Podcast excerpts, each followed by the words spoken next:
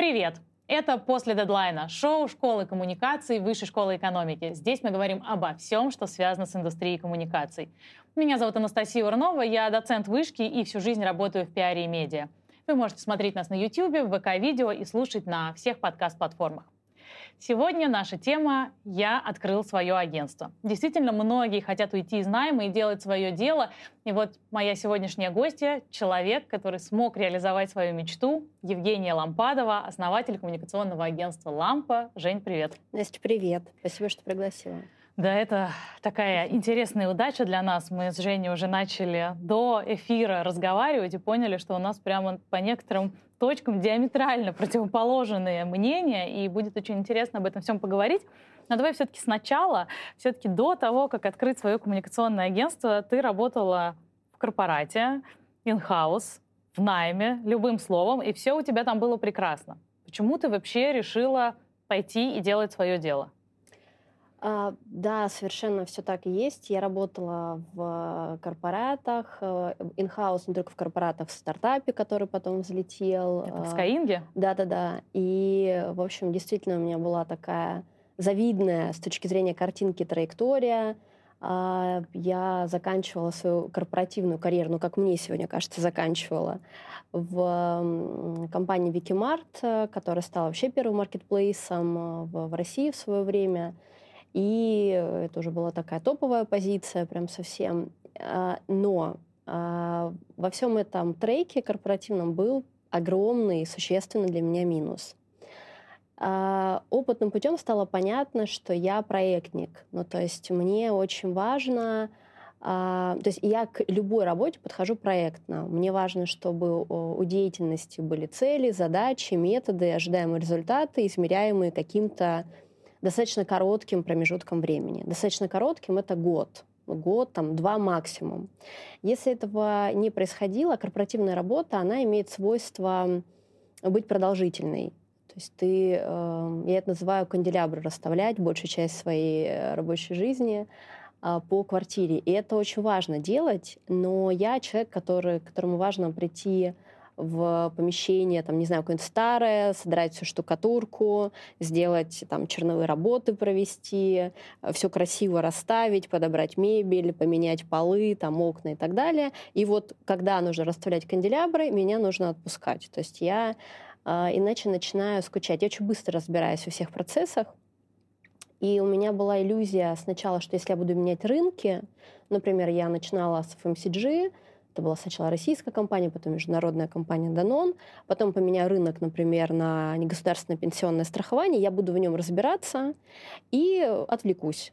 А, а методы-то одни и те же э, в большинстве э, in-house корпоративных структурах. Ты понимаешь, что такое отчетность по МСФО, ты понимаешь, когда у тебя какой релиз. Вот ты проходишь это за год, ты понимаешь в год, какие у тебя бывают эксцессы, ну, за каким-то исключением, безусловно. А достаточно быстро за это время разбираешься в рынке, дальше я э, начинала скучать. А, и сначала я меняла рынки, а потом мне стало понятно, мне это стало понятно в Skyeng, когда а, ты приходишь в школу, которую там никто не знает, хотя она существует два года, а через год они уже начинают говорить, ее узнают и так далее – ты говоришь Skyeng, и какая-то абсолютно точно аудитория, выходящая уже там в поле широкой аудитории, понимает, о, о какой э, школе идет речь. И дальше, чтобы мне было интересно, мне нужно выходить на какой-то принципиально иной уровень, то есть решать задачи, которые не связаны с моими предыдущими. Э, в корпоративной структуре очень сложно найти такие задачи, как, то есть это нужно заново сделать ремонт, условно говоря, а, квартиры а, или дома, которому этот ремонт капитально требуется. Слушай, извини, я тут тебя перебью, просто сразу у меня появился вопрос. Я смотрю, когда что хотят люди, нанимая себе пиарщика или там директора по коммуникациям, неважно, когда они ищут агентство, mm-hmm. но все всегда хотят, чтобы у тебя был профильный опыт в этой сфере. Хотя я вот как человек тоже с агентским бэкграундом считаю, что, слушайте, зачем мне опыт в этой сфере? Ну дайте мне в нем 2-3 месяца поработать, mm-hmm. Ребят, я разберусь. Вот по-твоему, насколько это важно и насколько легко сделать трансфер из сферы в сферу? А, легко, если тебе это нужно, и твой работодатель готов к тому, что тебе понадобится 2-3 месяца на то, чтобы ты в этом разбирался. Вот здесь очень сильно зависит от того, а какие задачи перед тобой стоят. То, например, от чего я начинала скучать в корпоративном секторе, это просто говорит о моих индивидуальных особенностях, потому что условно расставлять канделябры, поддерживать, дополнять какими-то элементами, поддерживать в порядке, это огромная огромные профессиональные задачи. Или делать так, чтобы о тебе вообще не говорили там и так далее. Просто для меня это... Ты вот говоришь, меня наоборот кровь начинает бурлить, типа, а, давайте браться за работу. И это, и это вот, этом э, сложности, для этого требуются специалисты. Вот если тебе нужен человек, который должен разбираться уже в рынке, у тебя нет времени, то, конечно, а вот, например, самый там, закрытый э, из знакомых мне рынков — development — Потому что там э, обычно нанимают уже на конкретный скоп задач, которые нужно сейчас решать. И нет двух-трех месяцев на то, чтобы ты погрузился. И мы, например, как агентство, когда к нам приходят, э, у нас были родные рынки, связанные с моей корпоративной, э, с моим корпоративным прошлым, но и приходили клиенты, конечно, с рынков, где мы раньше не работали. Мы честно предупреждали честно предупреждаем о том, что нам нужно будет 2-3 месяца, а, чтобы ваш э, рынок или ваш продукт, э, даже если нам известен рынок, в продукт все равно нужно погрузиться в какие-то процессы, как это выстроено, какие ожидания и так далее, как мы друг с другом работаем. А вот если у заказчика внутреннего или внешнего есть твоя ценность персональная, он готов ждать, если ты в этом рынке раньше не работал, на этом рынке не разбираешься, то почему бы и нет? Если у него нет времени, у него такие задачи, или, например, антикризис, ему нужно, чтобы был человек внутри со своими связями, со своим видением, с пониманием, кто конкуренты, кто как э, работает. Но тут тоже надо понимать, антикризис, антикризис рознь. Конечно, э, вот я поэтому говорю, что это зависит от угу. того, с какой задачей, с каким целеполаганием к тебе приходит э, ну человек. нет ничего невозможного. Хорошо, мы поняли, почему ты ушла. Слушай, ну вот э, все равно очень интересно, как это происходит. Вот ты работаешь на высокой топ-менеджерской позиции. И выходишь, и завтрашний день свободен. И как это все выглядит, как ты себя чувствуешь, как эта воронка закручивается? Э, ну, вообще, я как-то себя к этому начала готовить, э, еще находясь в корпоративной структуре, когда я поняла, что есть некий повторяющийся паттерн, и это, наверное, для меня уже не очень хорошо, потому что я человек очень ответственный, я свою задачу выполняю всегда хорошо, даже если мне очень скучно. Но это же моя такая же жизнь, как э, и жизнь любого человека, который работает в связке с кем-то, снаружи или внутри. И где-то за месяца три до а, я поняла, что я буду уходить и делать что-то свое. И на это меня натолкнул как раз мой коллега-юрист. Мы работали уже не в первой связке с ним в корпоративной до этого. Он мне сказал, слушай, ну, может быть, тебе сделать агентство, это проектный подход, и потом тебе сложно а, чем выше ты идешь по этой лестнице корпоративной, тем больше ты должен тратить время на внутренние коммуникации. С, ты прям очень много времени совещания, и без этого никак так устроен вот этот мир. А, какие-то беседы тет-а-тет, у тебя уже там штат людей, или у тебя коллеги, и ты на это очень много времени тратишь.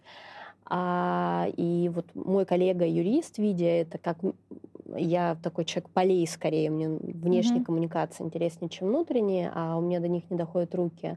Или до стратегических каких-то штук не доходят руки, потому что я все время вот в каких-то, значит... Мне, кстати, очень сложно себя убедить в том, что вот эти вот все внутренние коммуникации, вот эти совещания с коллегами, что это работа. Мне все время кажется, что как бы это я просто трачу свое время непонятно Вот мне, что. к сожалению, тоже так казалось, но это правда работа. А, просто, видимо, не, не очень моя. Мне сказал, ну, слушай, иди, делай агентство. Проектная работа раз, тебе все время нужно будет брать какие-то цели, а, там, здесь поддерживающие, здесь а, тебе нужно будет обнулять что-то, переделывать и так далее. То есть у тебя будет все время, ты будешь все время занята, тебе будет некогда скучать, здесь с рынком разобраться, здесь процессы выстроить, здесь там и так далее, что-то еще сделать. То есть ты вышла, открыла юрлицо, а, ну вот мы с ним поговорили за несколько месяцев до, и у тебя не надо, у тебя не будет большой структуры, вот иди ты сама себе. Вот как хочешь команду строй, как хочешь процессы выстраивай, все твое, твоя персональная ответственность, все как ты любишь, э, когда вот ты взял и тащишь.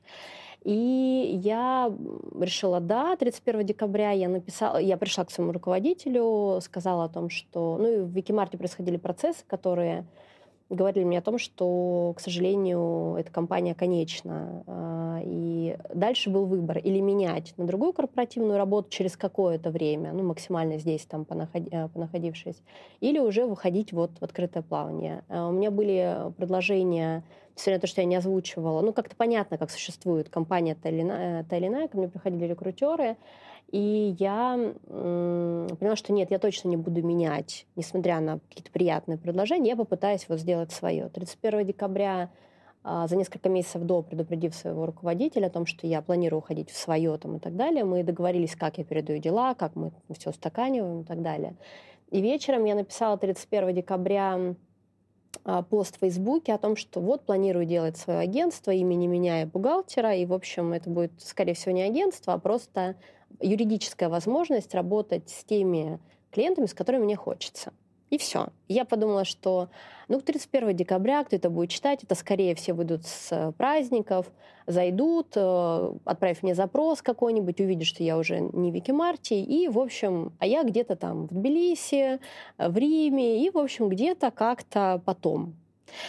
А так вышло, что 31 декабря почему-то журналисты не резали салаты, а думали, чтобы еще поставить э, в прок перед э, Новым годом. Они выпустили новости там на VC, в, в ритейловых разных медиа, о том, что я ухожу в венчурных медиа, которые еще тогда были.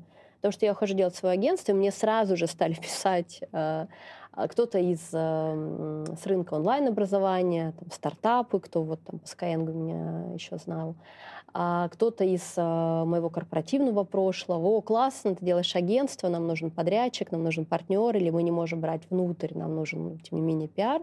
И 31-го я начала вести уже какие-то переговоры. А, Это Потом... называется удачный выход. Мягко говоря, да. Сейчас такое крайне редко бывает. Э, это был декабрь 2015, сейчас уже очень много агентств таких вот именных. И, наверное, это, я полагаю, не очень интересно каждый раз писать о том, что еще одно агентство. Но тогда в этом был какой-то прецедент, когда корпораты, известные в Якоме и в ритейле, уж точно э, говорит 31 декабря пойду делать свое агентство, еще ничего не предвещает никакого крушения компании и так далее. И потом я, на самом деле, э, честно говоря, максимально оттягивала этот процесс. И вот этот мой коллега-юрист, э, э, он сделал к этому моменту свою юридическую фирму, он тоже ушел с корпоративного сектора, и они просто взяли меня, как я говорю, за капюшон, пошли, составили мне устав, я это вычитала, чтобы там определиться со всякими укведами и так далее. Сопроводили меня в налоговую. 4 февраля а, я находилась в Тбилиси э, в командировке, ну, в такой, в, не в юридической еще, а не в статусе агентства. Агентство еще регистрировалось, а в статусе консультанта на вольных хлебах. И мне пришло извещение о том, что агентство зарегистрировано, а дальше меня начали поджимать клиенты. Потому что я думала, ну, зарегистрировано. Я просто очень устала, на самом деле. Я работала 16 лет к этому моменту. Я думала, что у меня будет годик какой-то, я вот буду на фрилансе, ну я бы, да, э, юрлицо есть, ну какие-то консультации, будут тренинги, что-то в этом духе, и лекции, мне же к этому моменту преподавала. И меня начали поджимать клиенты, мне стали говорить, ну, а контракт, мы готовы, а договор мы когда? Я зашла вот так, э, и вот с тех пор я плаваю в этом прекрасном агентском мире. Фантастика. Слушай, а, а тоже я думаю, насущный вопрос, а что в этот момент произошло с твоими доходами? То есть понятно, что когда ты топ-менеджер в корпорате, ну, некоторые деньги ты зарабатываешь. Уходя в свое плавание, к чему готовиться и как это было у тебя?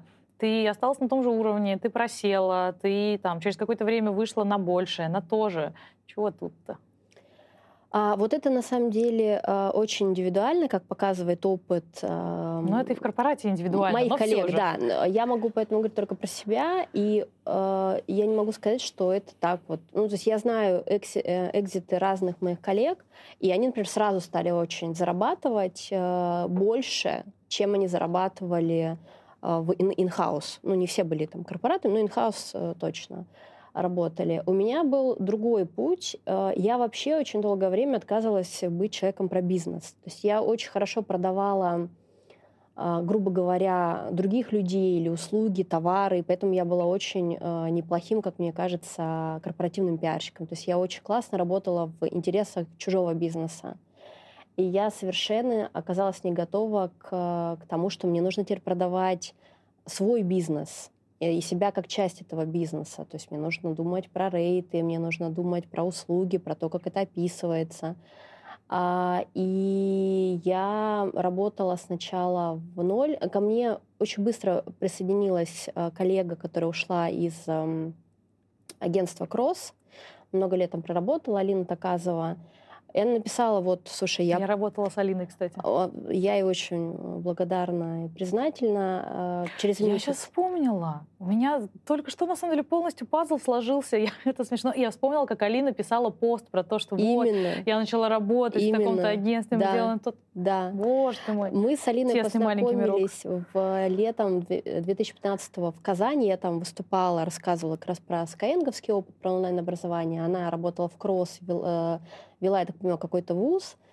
А, и она, увидев мой пост, э, написала, э, что я рассматриваю для себя возможность перехода в какое-то э, в менее глобальное агентство, и если у тебя есть чем заняться, я буду рада. А тогда уже к нам обратились из профориентационного такого проекта, который делал по заказу Департамента образования города Москвы, а, большую конференцию. Ну, как-то на, начали э, всякие переговоры, договоры складываться. И Алина пришла, э, если я не ошибаюсь, в апреле, что ли. Я могу ошибаться. Ну, это уже да, давно лет. было. И я, то есть она очень вот со своим агентским опытом, с тем, что очень много задач, и что нужно продавать, и потом это обслуживать, очень помогла. И своим вовлечением, руками, мозгами, человеческими качествами и так далее.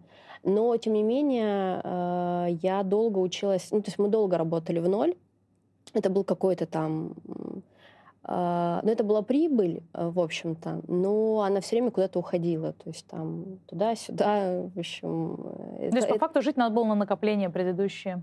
Ну, на какой-то небольшой плюс, который был. Это просто несопоставимо с тем, с тем заработком и с тем доходом, который у меня был, когда я уходила в бизнес.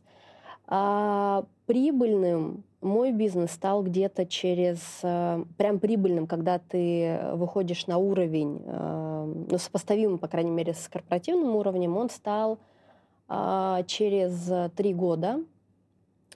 А, и сейчас я, конечно, зарабатываю больше, чем я зарабатывала. Вот 7 тогда. лет будет агентству тогда.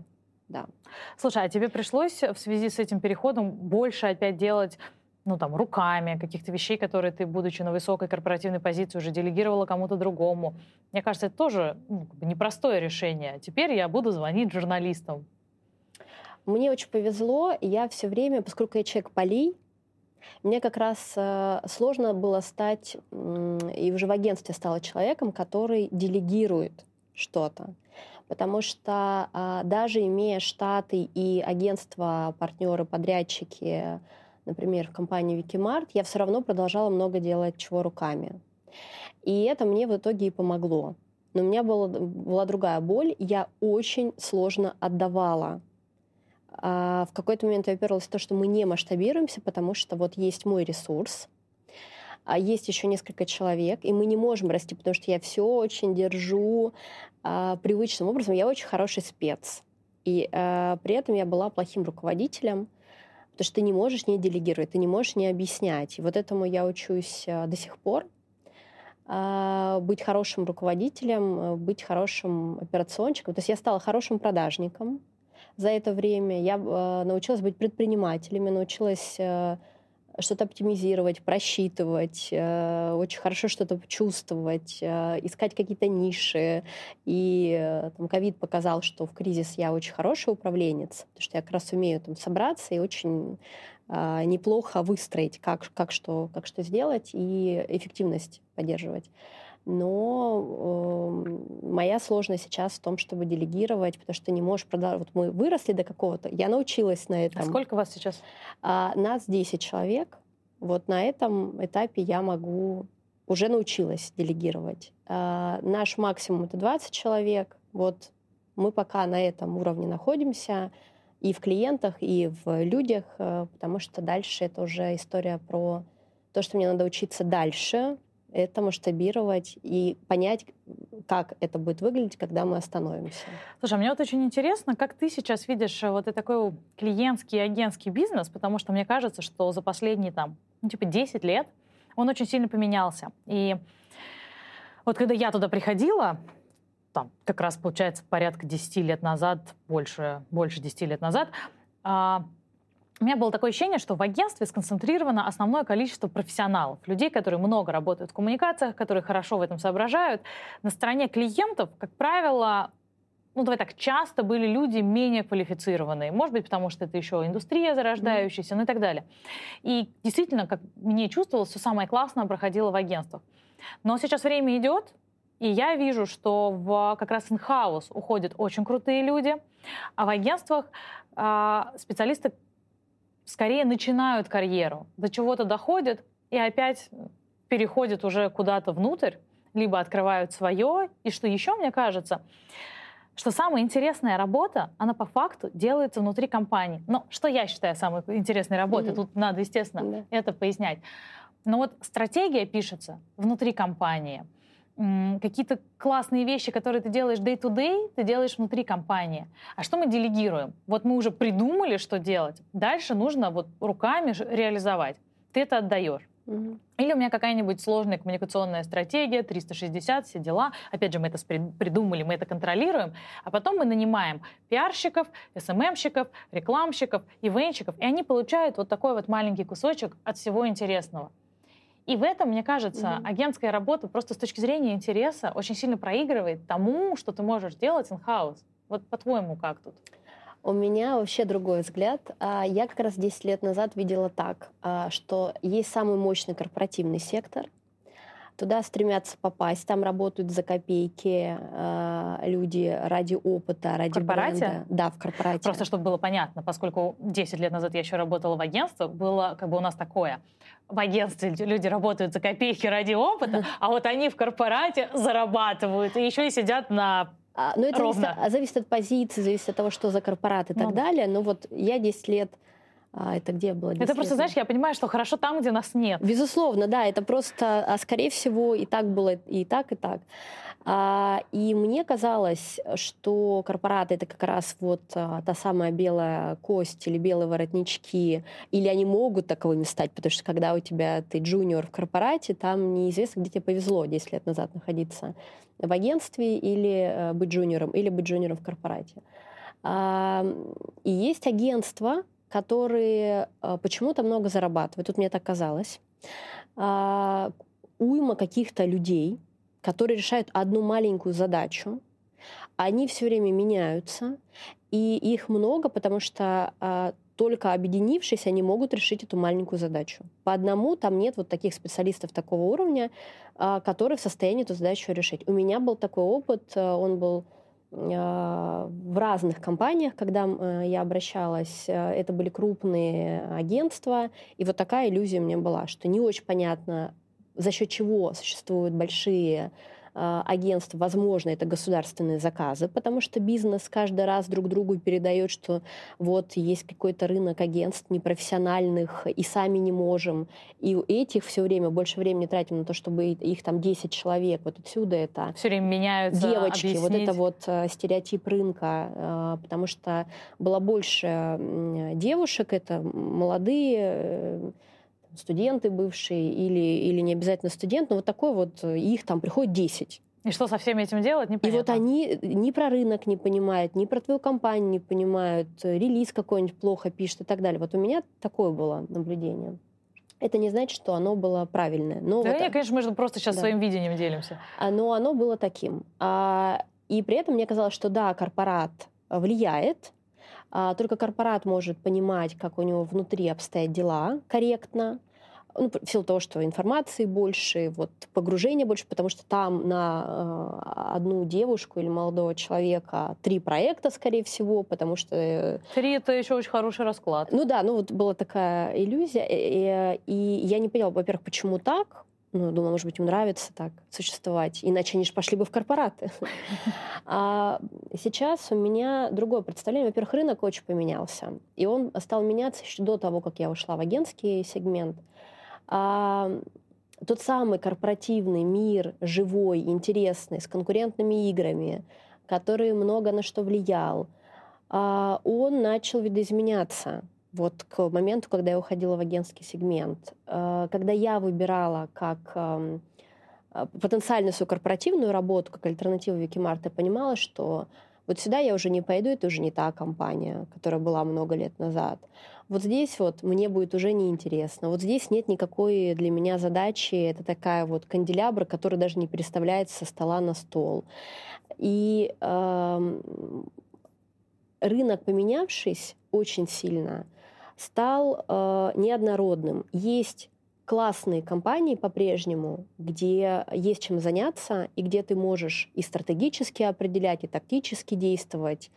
А есть компании, которые когда-то были очень классными, сейчас остановились, им наоборот нужен свежий взгляд, и они приходят к тебе из-за стратегии сейчас все чаще, и за тактикой потом, что замыливается глаз, когда-то были классные и остановились. Есть компании, которые ну вот, например, что вы решаете? Ты говоришь, можно делать классные проекты. Например, чего вы делаете? Uh, ну, например, мы известны на рынке, это поскольку описано uh, уже как публичный кейс не нами, uh, об этом можно сказать. Мы пришли в компанию Wildberries, когда там компания насчитывала много лет, была лидером рынка, там было ноль специалистов по коммуникациям. И мы больше года работали внешней пресс-службой с максимальным погружением, и мы просто перепозиционировали всю компанию. Это была наша стратегия и наша тактика. А есть э, компании, которые приходят к нам. А вы им делали пиар, SMM, рекламу, все или пиар? Мы занимались коммуникациями. Угу. У них очень э, неплохой был тогда свой уже SMM, он был внутренний к этому моменту. А к нам приходят компании за стратегией, например, э, стратегия HR-бренда. Там уже происходят какие-то процессы, они молодцы. Это там обычно компании на сложных рынках. На Слушай, кстати, мы тут часто обсуждаем, а вот пиар — это что такое?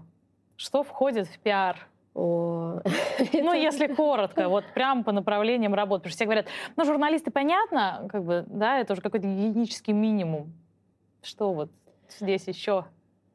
Ой, это такая сейчас история очень сложная. Да, никто не понимает, все в этом работают. Мы, мы все просто сейчас зашли в поле интегрированных коммуникаций с помощью разных каналов. Они, во-первых, очень переплелись, очень аудитория поменялась, очень восприятие каналов поменялось. А через разные доступные коммуникационные каналы, э, и платные, и неплатные, мы решаем э, различные коммуникационные задачи. Они могут быть разными. От так, ну репутационных ну... до Э, это было очень умными словами, да, а я себя позиционирую как человек, который mm-hmm. задает глупые вопросы умным людям. Поэтому Media Relations, да, это ивенты, все, да, это все SMM, или методы, или канал, да. SMM, да, это все то, что вы делаете. Не знаю, новая упаковка. Абсолютно, причем включая теперь дизайн. Угу. Если раньше пиар отвечал, э, вот это очень поменялось. В 2008 году, в 2009 году, когда я пришла в бизнес-коммуникации, Какие каналы были у нас? Вот это с точки зрения каналов очень э, понятно можно объяснить. Средства массовой информации, платные, бесплатные, разные форматы, конференции, а появившиеся уже, по-моему, тогда социальная сеть «Одноклассники», и с ней тоже можно было как-то работать, и пиарщики под себя у маркетологов аккуратно эту сетку как-то э, забирали. Живой журнал, и на этом, пожалуй, все ну, и ивенты внешние ну, да. и собственные, пресс-ивенты или какие-то деловые конференции. Что у нас э, сейчас есть с точки зрения инструментария? Помимо э, медиа, которые можно сколько угодно спорить, живые, неживые. Да, конечно, не живые. Они есть, у них растет в этом году трафик. В общем, к ним добавляются ивенты. Они просто стали многообразнее. Хакатоны добавились, метапы и так далее, ну, но да, ивенты остались. Больше. А, а, появились, как я говорю, радио 3.0, подкасты.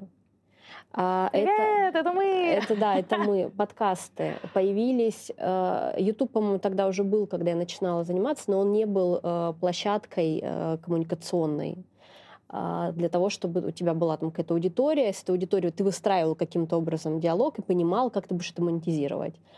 YouTube, WhatsApp, ВК уже был, но он тогда не использовался в никаких целях коммуникационных. Он был площадкой для своих друзей.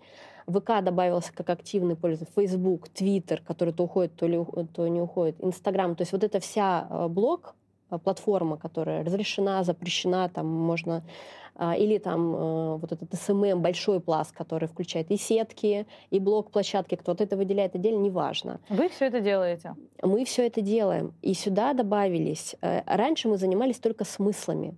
Мы не занимались упаковкой, дизайном мы не занимались. Поэтому, например, в России очень плохо с брендинговыми агентствами. Есть те, кто хороши в упаковке, вот визуализации, что называется, смыслов. Есть те, кто хороши в придумывании смыслов.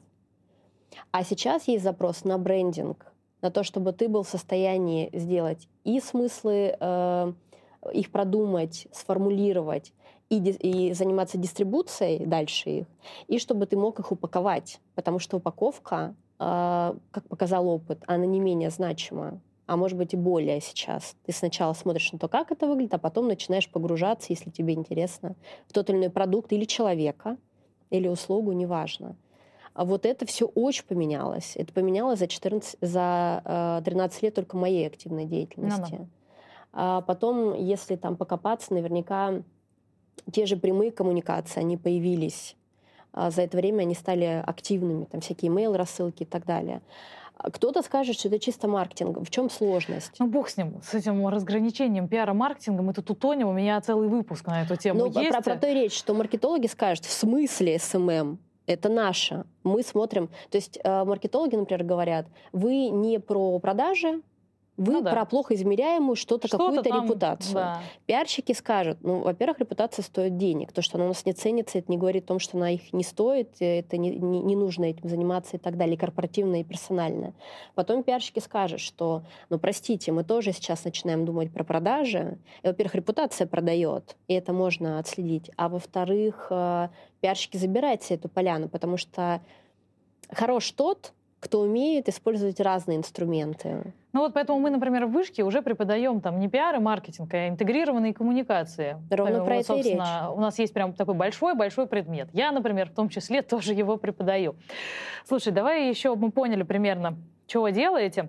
Мне всегда очень интересно про деньги. И как вот у вас, например, с маржинальностью? Сколько вы закладываете? Тут э, тоже для меня интересная такая история. Я знаю, что всегда там типа 10-15% у агентства это 15%, mm-hmm. давайте правде в глаза посмотрим, вообще отличный результат. Потому что ты их, конечно, закладываешь, но потом рубль туда, рубль сюда, 7 осталось, и ты рад. Ну вот Женя кивает головой, похоже. Но я тут недавно работала с проектом, где нужно было привлекать блогеров из ТикТока. Uh-huh. Мы обратились в агентство. Они нам выставили сначала 20%, угу. и мы стали говорить, ребят, это что-то много, давайте хотя бы падать до 15%. А потом выяснилось, что на этом рынке 30-35% это вообще нормальный процент, который люди закладывают, потому что, по сути, ты без них на этого угу. блогера не выйдешь. Вот у вас как? У нас, конечно, дикий рынок, поэтому у нас нет никакой прозрачности рейта, ни никакого. А, и этим, наверное, неплохо было бы заняться отраслевым ассоциациям, чтобы этот рынок эм, сделать очень прозрачным, предсказуемым, в зависимости от размера, например, агентства, а, от услуги, какой это может быть рейд, от суммы и так далее. Вот этого у нас нет, поэтому каждое агентство действительно само а, придумывает себе стандарты. И дальше или этот стандарт приемлем для клиента, или неприемлем. Или у агентства он прозрачный, или непрозрачный. В большей части он непрозрачный, к сожалению. И это мне, например, очень раздражало, когда я была заказчиком. Я считаю, что э, агентство это партнер, он э, должен содержать как партнер, то есть он, во-первых, должен разбираться в твоем продукте, он должен э, хорош в экспертизе, которую он предлагает. Это значит, что у него в идеале работают люди определенной компетенции, а агентские э, сейчас специалисты, больше нет деления. Там плохие или здесь хорошие, или наоборот. Хорошие тут, и тут, плохие и тут, и тут. Вот так поменялся рынок. А, это должна быть все-таки белая зарплата, это плюс 50%, плюс офис, в который тебе как клиенту тоже хочется иногда и приятно прийти и так далее. То есть и клиенты очень часто не понимают, а, из чего, что такое агентский бизнес. И как раз говорят, 20? Нет. Не-не-не-не-не. не. Знаете, 5. 5, вот, ваша. Э, у нас же люди не платят за себя налоги. И вот я, например, они была... не видят эти налоги. Они не понимают, что такое 50% к зарплате. Я тоже этого не понимала. Но Если... уже 40. Но там получается туда-сюда, там под 50. Если вот так, ну там...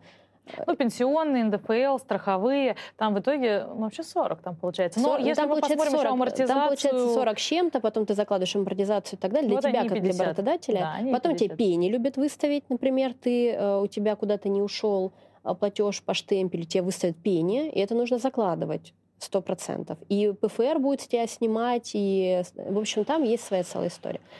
Это значит, что э, либо вы с клиентом выстраиваете отношения и говорите, что у вас начинается от 20% комиссия, и тогда это рентабельные работы. А, и дальше действительно это зависит от каналов. Если у вас посредники, там есть свои нюансы, почему это может быть больше 20%. Не потому, что там сидят какие-то жадные барыги, а просто потому, что этому агентству нужно содержать в идеале штат, которого хочет видеть клиент, персональный штат – а не 10 человек, у которого у каждого по 5 проектов. И за это в том числе клиент своей комиссии платит. Наша маржинальность, она открыта, она прозрачная, она начинается от 20%, и она бывает до 40% доходит в зависимости от того, что за канал, что за работы и что за специфика. И мы ее со своей стороны с клиентом всегда проговариваем. А бывают скрытые комиссии 100%, не у нас, а на рынке. Бывают э, легальные 5% комиссии. Вот мы определились так, что у нас будет комиссия открытая. То есть вы ее не размазываете по смете, мы вы говорите, не будем вот размазывать, работы, мы, вот мы говорим 20-20-40. Бывает у нас 15%, но это а, определенная сумма должна быть. У нас настроится размер комиссии от 10 до 40, если вообще корректно размышлять, в зависимости от суммы. Чем выше сумма, соответственно, или чем больше объем работ, тем ниже будет комиссия. Просто потому что для нас это тоже рентабельная штука и выгодная. Ну, понятно, что можно заработать 100 рублей, можно миллион. Абсолютно. И мы, это клиент, у нас мы дошли э, опытным путем, чтобы ни с кем не ругаться, быть максимально прозрачными, чтобы не вызывать вот этот вот бадхерт вечный, что да покажите вы впрямую, я уже приму решение. Но психологически клиенту тяжело, тяжело а, а, платить кому-то, не понимая всей цепочки, в том числе а, частью которой он является как сотрудник каких-то бизнес-процессов, ему психологически тяжело. Ему кажется, что это какие-то барыги, пойду заплачу вот этим ребятам, у которых 5%. А вот эти ребята 5%, скорее всего, размазали это таким образом, что это выглядит для клиента психологически комфортнее. Ну, слушай, 9,99, а не 10. Тебе психологически Это схема рабочая. Да? Но тут же, наверное, да. дело не только в ну, как бы заказчике, да, но у него может быть еще закупочный комитет, который говорит, Конечно. у нас другие правила, Естественно. извините. Я сейчас про заказчика э, коллективного скорее, не только про конкретного менеджера, э, потому что как раз я очень хорошо понимаю, как устроены Э, часто тендерные, э, тендерные процедуры и понимаю, как принимают решения э, и там просто фактор цены и все. Ну да. Чем больше KPI и чем меньше цена, тем больше у тебя шансов выиграть. Вы идете в такие тендеры? А, в такие уже нет. Я почему спрашиваю, потому что я знаю некоторые небольшие вот такие же бутиковые агентства, которые принципиально не участвуют в тендерах, считая это тратой времени.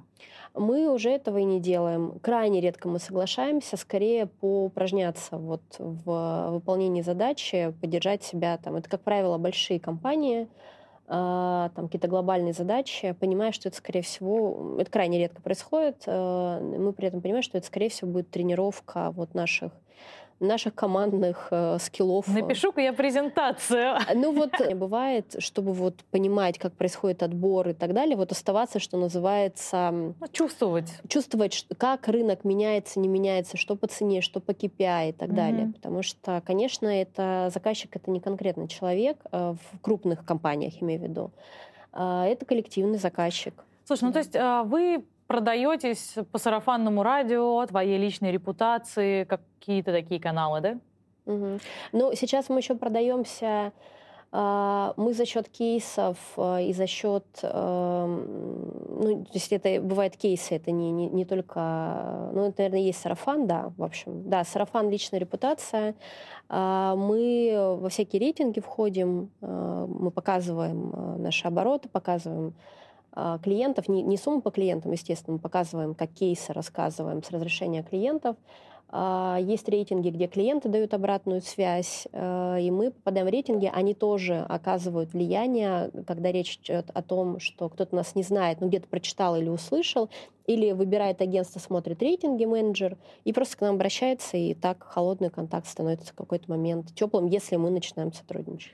Слушай, ну и по факту я так понимаю, что у тебя получается собрать тот пул проектов и, в принципе, клиентов, с которыми тебе нравится и приятно работать, потому что мы тоже знаем, что специфика агентского бизнеса тут уж, да, просто разберем все, угу. а то как бы ты сидишь такой думаешь, я сейчас буду, мы будем делать бизнес, мы будем делать бабки, да, а потом да. оказывается, что там да. все немножко по-другому устроено. Но по факту ты все-таки, когда это делаешь сама, ты работаешь с теми, кто тебе нравится, ну, плюс-минус, и с теми проектами, которые тебе интересны. То есть ты не пойдешь в то, что, ну, прям, не. Это тоже зависит от агентства. А, совсем маленькие агентства могут себе это в большей степени позволить, чем большие агентства. Естественно, большие агентства просто себе не могут позволить, потому что ты генеришь какой-то объем, у тебя э, какое-то количество людей работает и так далее. У тебя здесь меньше свободы, как в любом, наверное, крупном бизнесе, вне зависимости от того, что это за сторона и что это за сегмент. А у нас свободы больше, э, но так тоже мне понадобилось какое-то время, чтобы понять, с кем я точно не буду работать, а с кем я буду работать наверняка. А, и это двусторонняя история. Кому мы точно подходим, кому мы точно не подходим. Это речь не о том, что мы плохие или кто-то плохой. А, в нашем случае очень важен этот межличностный контакт. Вот э, все наши вау-кейсы, вне зависимости от задач, они случились благодаря партнерству э, агентства и клиента, когда мы прям объединились командами. А клиент свой ресурс вложил, мы свой ресурс. Эти ресурсы э, синергетически совпали, и есть вау-результат и для клиента, и для агентства. То есть это не та милая ситуация, в которой заказчик чувствует себя человеком, который платит деньги, ведет себя не всегда приятно. Мы, к сожалению, вообще очень часто для клиента работаем как зеркало. Это, видимо, моя персональная карма, которая сказывается на карме агентства. Я не знаю, как это назвать. А, если человек считает, что мы классные, верит в нас, верит нам и доверяет, он с вероятностью 99% с этим э, убеждением уйдет у него будет классный кейс, у нас будет классный кейс, это будет, мы друг друга будем рекомендовать. Что мы как агентство тоже, э, наши коллеги меняют работу, и иногда сейчас просят контакты подрядчиков. Вот для больших компаний важно, как человек выстраивает коммуникации, особенно на какой-то позиции, mm-hmm. э, в том числе с подрядчиками разными. Мы даем свои рекомендации. А если клиент... Это вот, мне кажется, надо прям выдолбить, знаешь, в камне. Вы никогда не знаете, как еще вы встретитесь с этим человеком. Не будь о, хамлом. О, да, отвечай на сообщения. Даже я просто сама прошла разные пути, разные свои уроки. И крайне рекомендую, особенно специалистам по коммуникациям, а держать себя в руках, в мозгах и не, не, вдруг не взлетая, не считать, что так будет, а, вечно, и, б, вот тот агентский человек, которому ты не отвечаешь на сообщения, потому что он кто-то, журналистам я, кстати, то же самое рекомендую в адрес пиарщика, была журналистом понимаю, о чем речь. А, никогда не знаешь, как повернется. Просто люди, которые занимаются коммуникациями, вообще а, в идеале таких ошибок профессиональных не должны совершать. Я прям сейчас расплачусь от этих слов, ну, потому ну, что это самое больное. И вот то, что ты говоришь, правда. да, у тебя сейчас человек в агентстве, да, ты ему платишь деньги, ведешь себя нехорошо. Завтра он будет твоим начальником. С большой вероятностью так и будет. Да, и как бы веди себя нормально или, уже сейчас. Или агентские, вот, например, я часто выступаю на антикризисных э, кейсах консалтером, окажется приглашенным консалтером твоим руководителем или твоим акционером. В общем, вообще непонятно. Как э, вообще не надо вести себя по-донски, э, по знаешь, кажется, что мы учусь. говорим какие-то такие вещи, типа для студентов-первокурсников, но вот вообще нет. А такие ошибки совершают, э, ну, я какие-то ошибки сама совершала, какие-то ошибки, ну, они действительно совершаются на рынке каждый день коммуникационном. А, так вот, и когда клиент э, не доверяет, не верит, опасается, с большой вероятностью, к сожалению, мы, будем, мы не хотим его подвести, но с большой вероятностью мы убедим его в том, что мы ну так себе. Вот это какая-то моя персональная, профессиональная история, э, доагентская, наверное. и она раскатывается сейчас на агентскую команду. Вот есть матч, есть доверие, есть уважение друг к другу, потому что наше уважение а, тоже нужно заслужить.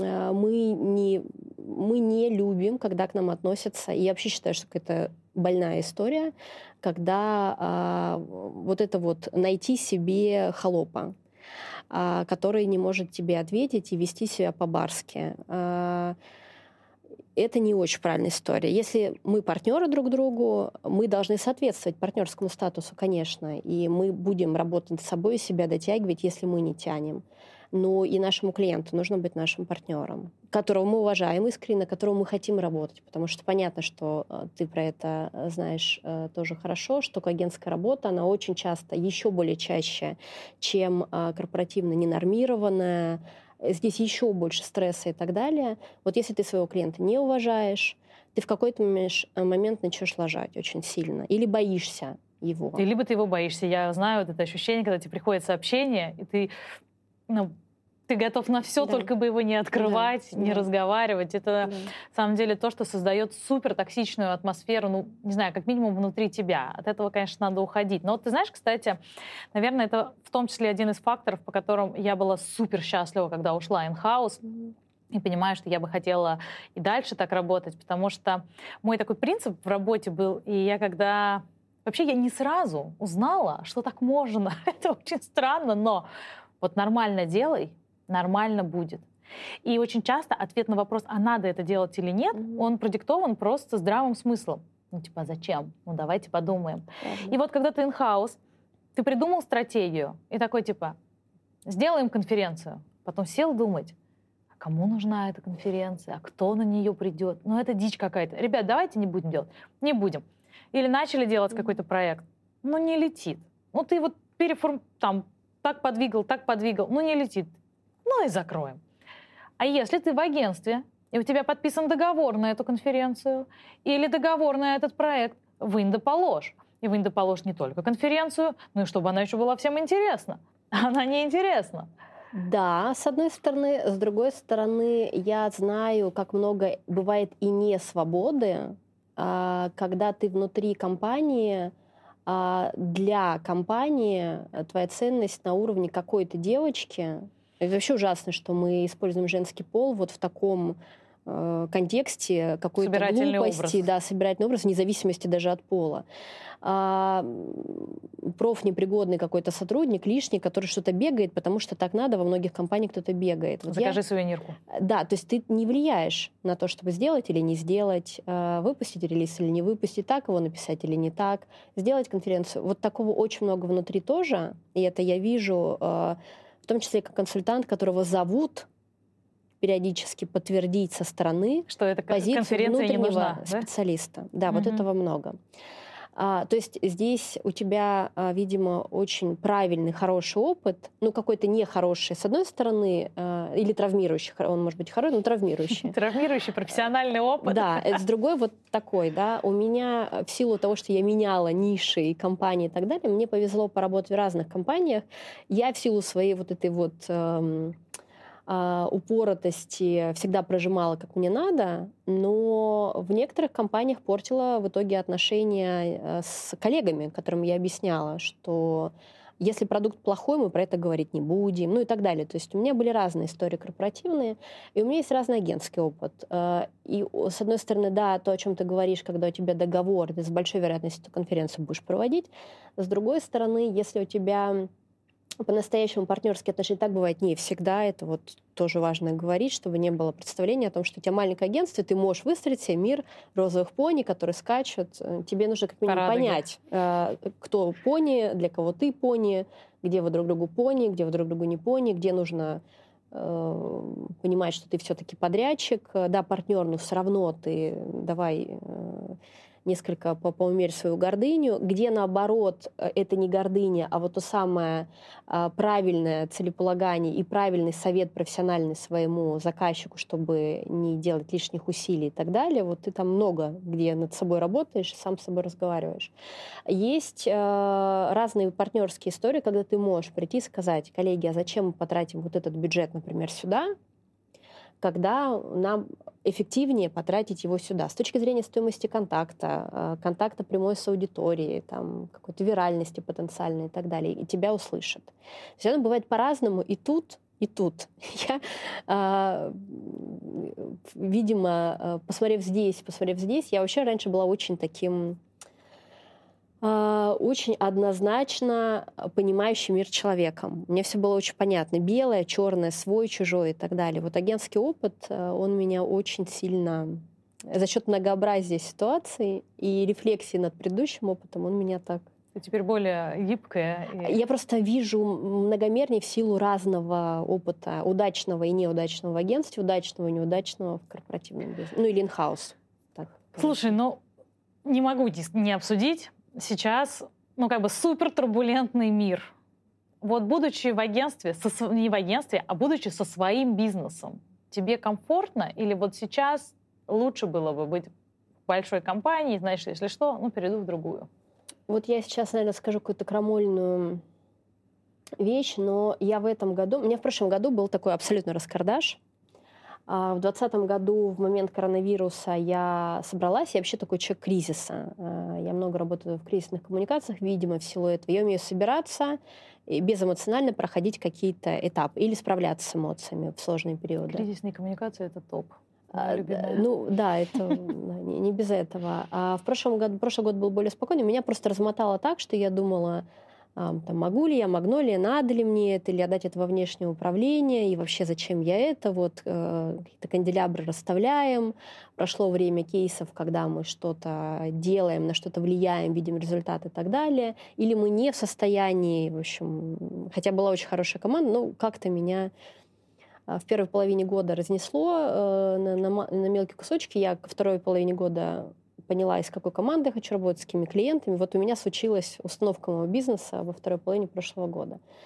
В этом году я вообще чувствую нужность своей профессии, своей деятельности, а, как я давно, наверное, не чувствовала вот так глобально с точки зрения рынка, не с точки зрения конкретного проекта или с точки зрения конкретной задачи, когда я прям чувствую, что а, навыки команда, которая со мной работает, мои навыки, они очень помогают бизнесу. Кому-то справиться с кризисной ситуацией, кому-то а, перепозиционироваться, кому-то стратегически про себя подумать, кому-то выйти на новые рынки.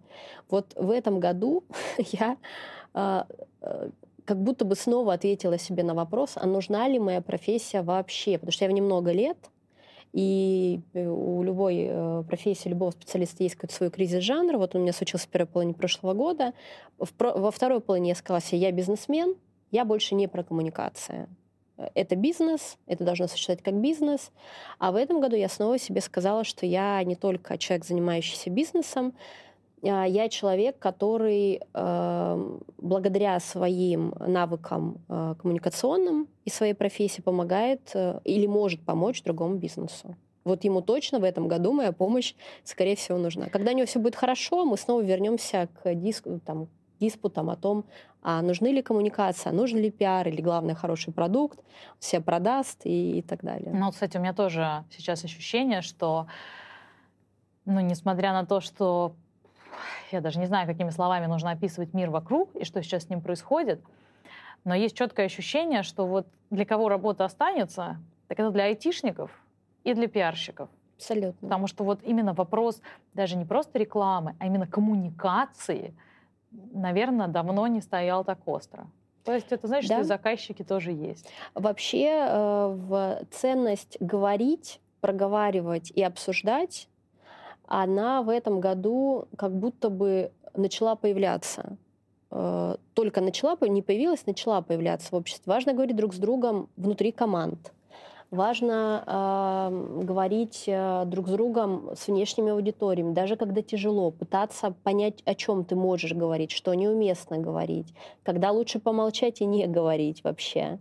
А, и вот эта вот ценность ну а, а кто за это отвечает? За это, вот за это точно отвечают специалисты по коммуникациям. Вот здесь вообще мы, никакого диспута быть не может. Вот здесь мы можем э, однозначно сказать, за что отвечает пиар. Он отвечает, э, точно отвечает за коммуникации с разными аудиториями от имени конкретного лица, от имени бренда, ну, то есть какого-то собирательного корпоративного лица э, в разных жизненных ситуациях. Вот это точно в этом году актуально как никогда. Или, или лучше в какой-то момент понимать, когда промолчать, помолчать и не говорить. Это тоже ценность и навык. И вот это человек по коммуникации специалист должен чувствовать, и в этом Кожей. есть наша работа. Так бывает не всегда, но мы все люди. Но... Слушай, завершая, вопрос к тебе как бизнесмену. Вот сейчас, будучи владелицей агентства, не маленького вообще, 10 человек, твоя жизнь — это вот такой work-life э, work balance, work-life blended или просто work, ребята, какая life, о чем вы говорите? А я вот как-то а, еще до агентства перестала делить это work-life blended называется. Ну да, да, Новое навер... модное да, слово. да, наверное. У меня вообще, э, я просто живу, как мне нравится. На самом деле, мне нравится моя работа, а, поэтому я работаю всегда. Но у меня есть возможность, и я вот приучаю всех э, внутри коллег к тому, что отдыхать это вообще нормально. Нормально разграничивать в какой-то момент. Э, для кого нормально жить работой и тут же личная жизнь, он совмещает и не делит здесь личное, здесь рабочее, здесь социальное, здесь я немного дочь, здесь я немного начальник, здесь немного про бизнес. Вот я, который вообще, вот есть я, и я разная. Я, у меня есть там какой-нибудь канал про путешествия в Телеграме, это мне интересно. Мне, я тут немного преподаю, тут я предприниматель в большей части. Здесь я специалист, по-прежнему по коммуникациям. Здесь я чья-то женщина, подруга, дочь там, и так далее. Вот у меня как в моей... В и моей... ты все успеваешь? Да, да, потому что, видимо, у меня так настроена жизнь, что мне все дико нравится. Э, даже когда я устаю, я, меня это не... Ну, это просто значит, надо отдохнуть. Вот и все. Это не то, что от чего меня начинает тошнить, как меня раньше начинало тошнить когда-то. Но Боже, меня тоже. Ну, ну, меня просто, ну, я устала, я же не, не робот. Отдохни, э, скажи все. Я в домике, меня никто, и меня никто не будет, э, никто не будет трогать. Равно как если мне э, человек, который со мной работает, скажет, все, у меня вот здесь, мне нужно отдохнуть. Я ему скажу, отдохни, и уже я на том уровне, когда я не буду написывать и говорить, ну ты как отдыхаешь? Ты отдохнул? Ты? То есть я, проработав, понимая про себя, очень хорошо понимаю про кого-то. При этом я допускаю, что для кого-то нормально делить, и это, в общем-то, тоже путь другого. Просто я не умею. У меня вот, ну, это моя жизнь. Если завтра я пойму, что то, чем я занимаюсь профессионально, для меня стало работой, на которую я хожу, поднимаюсь, с ужасом жду понедельника, а, с радостью встречаю какие-нибудь 7 вечера, а, для меня это будет свидетельство того, что мне надо менять свою жизнь в профессиональной части совершенно точно. Значит, я просто не тем занимаюсь. Ты очень важную вещь, мне кажется, сказала, что ты идешь за тем, что тебе в кайф. Вот, мне кажется, наверное, тут...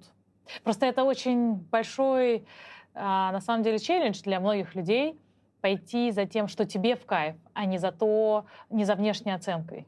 Да, но тут только нужно очень хорошо э, понимать, что у кайфа бывает много неприятных сторон, бывает много рутины.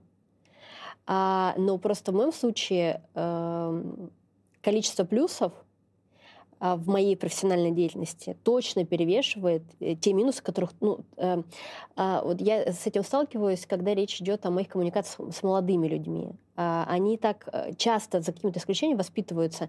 Мне тяжело, значит, это не в кайф. Угу, я не пойду. Буду. Нет, так не работает. А, это не значит, что это легко, весело, свободно, в удобном для меня графике, а, с удобными для меня клиентами, командой. Ну, конечно же, мы друг другу бываем и неудобными, мы можем друг с другом спорить. Работы бывает очень много, она бывает очень неприятна. Бывает мы лажаем, бывает э, там мироздание лажает, клиент лажает, э, какой-то факап, форс-мажор. А, есть то, что я не люблю в своей работе, я не люблю какие-нибудь договорные э, дела. То есть кайф про то, что ты понимаешь, что это часть твоей жизни, и ты живешь здесь сейчас, понимаешь, что да, вот это жизнь, которая тебя устраивает по совокупности факторов. А, кайфа, ну то есть плюсов, а, фана в ней больше, чем минусов, которые тоже есть, но не они перетаскивают, а те плюсы, которые тебя драйвят, поддерживают там, и так далее. Потому что очень часто стало пониматься, мне тяжело, но не, не бывает без тяжело, хорошо в итоге.